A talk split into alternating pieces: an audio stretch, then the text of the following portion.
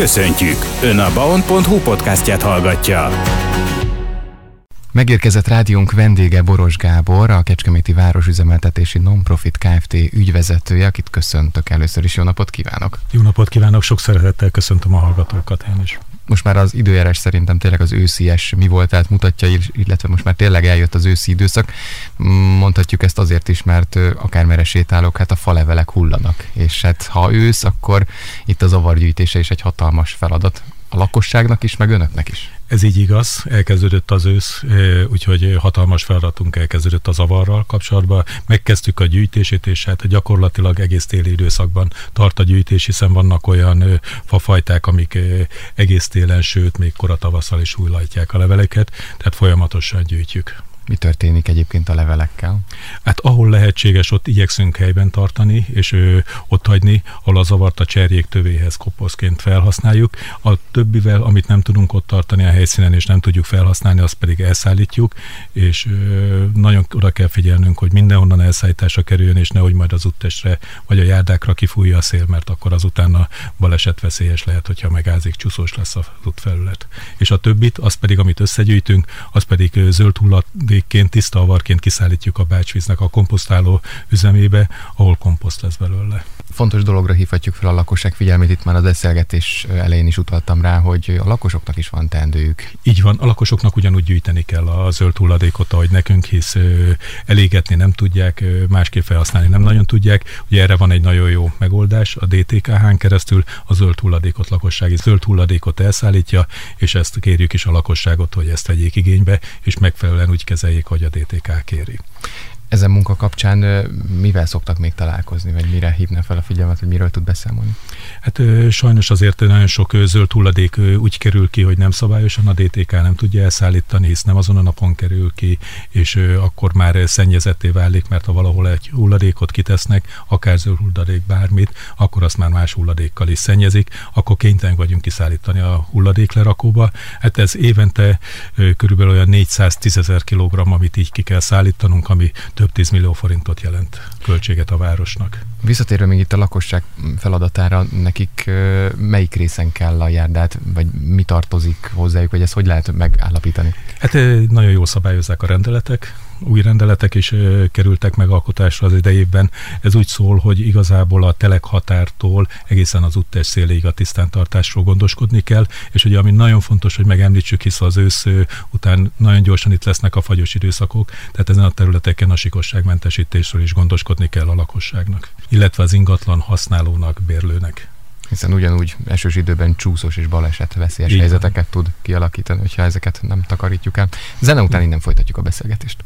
Boros Gábor a vendégünk, a Kecskeméti Városüzemeltetési Nonprofit Kft. ügyvezetője, és vele beszélgettünk így az ősz kapcsán az aktuális munkákról. Zöld felületi munkák is vannak bőven, mit tudhatunk erről?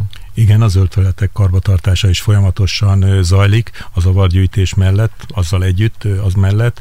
Össze ugye a leglátványosabb feladatunk az a két nyári virágoknak a telepítése volt, amelyet október folyamán el is végeztünk. És az egynyári virágok eltávolítását követte ugye a területnek a talajlazítása, trágyázás utáni növénytelepítésre előkészítése, és egy 17 ezer tő, tő árvácskát ültettünk el a főtérre, illetve a Rákóczi utcai ágyásokba. A Városháza diszkertjében mindezek mellett ezer tulipánhagymát is elültettünk, ami bízunk benne, hogy tavasszal gyönyörűen fogja díszíteni a Városháza előtti megújult területet. Viszont ha jól tudom, akkor itt rózsák telepítése is zajlik a napokban?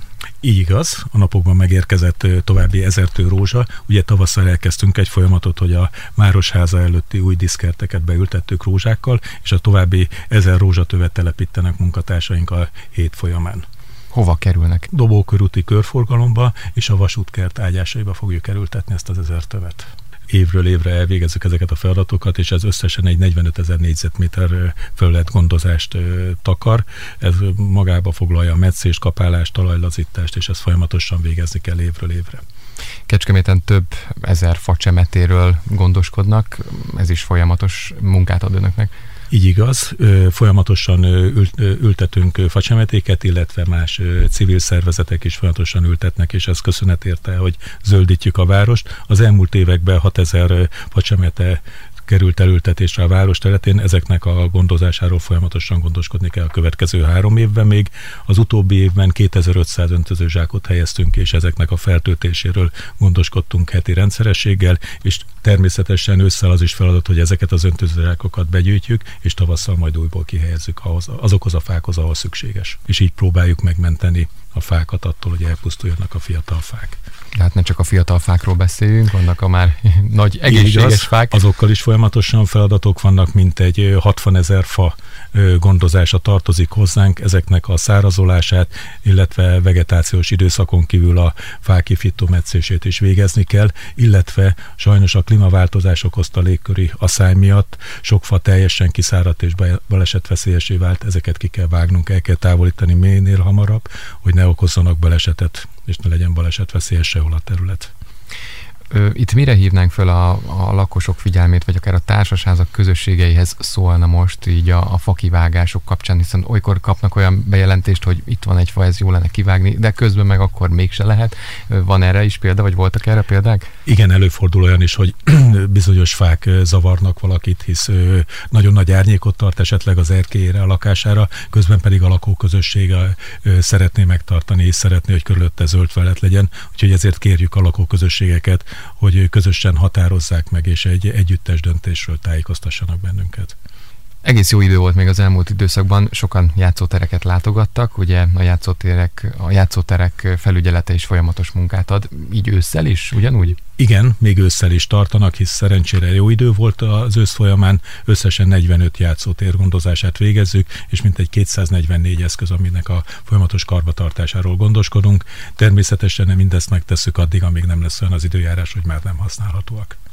Folyamatosan hallunk arról is, hogy a szökőkutakat téliesítik, és hát már itt Kecskeméten is megkezdődött a folyamat pár hete.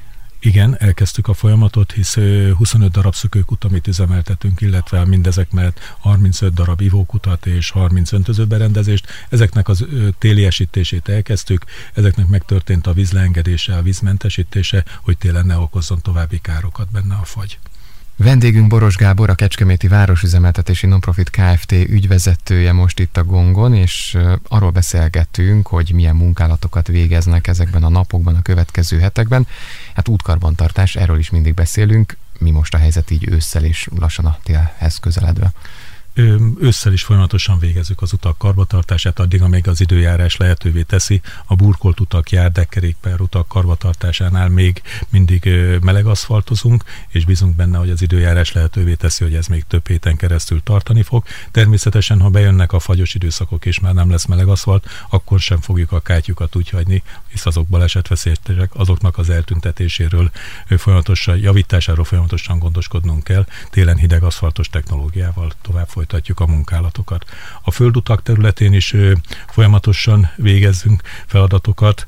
Sajnos a nyár olyan aszályos volt és olyan száraz volt, hogy akkor nem nagyon tudtunk dolgozni, hisz azzal csak ártottunk volna az útnak, a föllazítjuk, hisz nem tudjuk visszatömöríteni. Most már a nedvesség tartalma megfelelő, úgyhogy ahol probléma van a földutakkal, ott minél több helyen próbálunk megjelenni és elvégezni a feladatokat.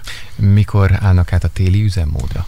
Hát a téli üzemmódot a jogszabály előírja egyértelműen, november 15-től kötelezően át kell állni. Már megkezdtük a gépjárműveknek a felkészítését mi is, illetve az alválkozónk is, úgyhogy november 15-től teljes kapacitással rendelkezésre állunk, amennyiben szükséges, akkor azonnal tudjanak indulni a járművek, illetve a személyek is, hogy a karbatartást, illetve a sikosságmentesítést el tudjuk kezdeni.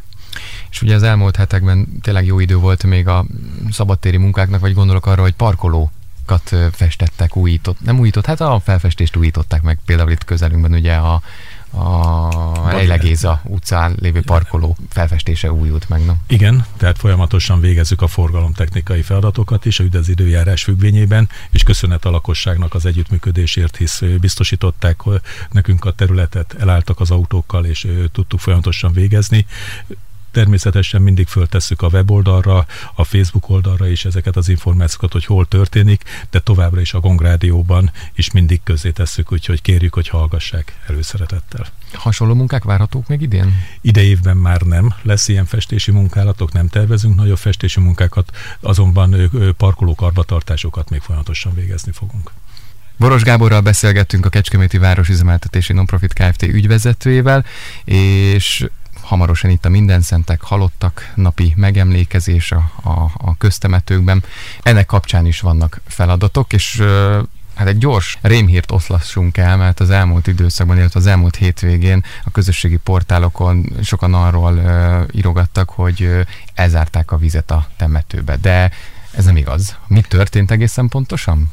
Van víz a temetőben, tehát folyamatosan az ünnepek végéig lesz is víz. Sajnos volt egy csőtörés, ennek az elhárítása hát nem tudtuk azonnal megtenni, de már a hét elejére megoldódott, és innentől kezdve folyamatosan van, és lesz is víz az ünnepek végéig. Sajnos ugye ezért a rendszert azt 64-be telepítették egy részét, és előfordul, hogy meghibásodás van, ezért érintette a köztemetőnek egy részét is.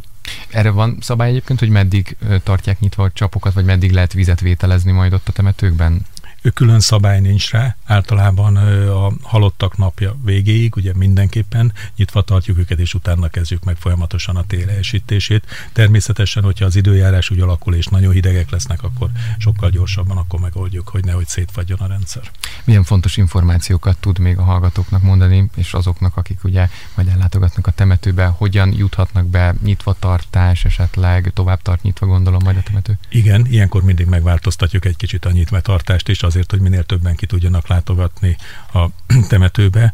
Október 28-ától 31-ig, tehát szombattól keddig folyamatosan reggel 7 órától 19 óráig egész nap be lehet hajtani majd gépjárművel is a temetőben és a sírokhoz eljutni. Természetesen a hétvégén az irodában is tartunk ügyeletet, hogyha valaki akkor szeretné a sírhely meghosszabbítást intézni, akkor állunk a rendelkezésére. November 1-én egy picit változik, akkor csak 10 óráig lehet majd behajtani a gépjárművel. Ezek után tilos lesz már a gépjárművel a behajtás, de természetesen, hogy eddig is megszokott volt, most is kisbuszok rendelkezésre állnak, főként az időseknek és mozgásban korlátozottaknak, hogy a sírhelyhez ki fogjuk vinni őket. Köszönöm szépen a beszélgetést és az információkat. Én is nagyon szépen köszönöm.